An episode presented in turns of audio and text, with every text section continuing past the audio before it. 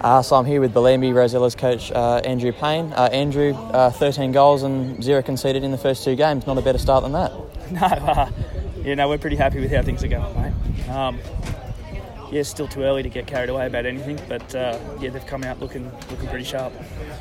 A lot of positives to take from today. The defence is quite solid, and you managed to grab four goals. Um, Mm. There is a lot to look up for. Yeah, today wasn't.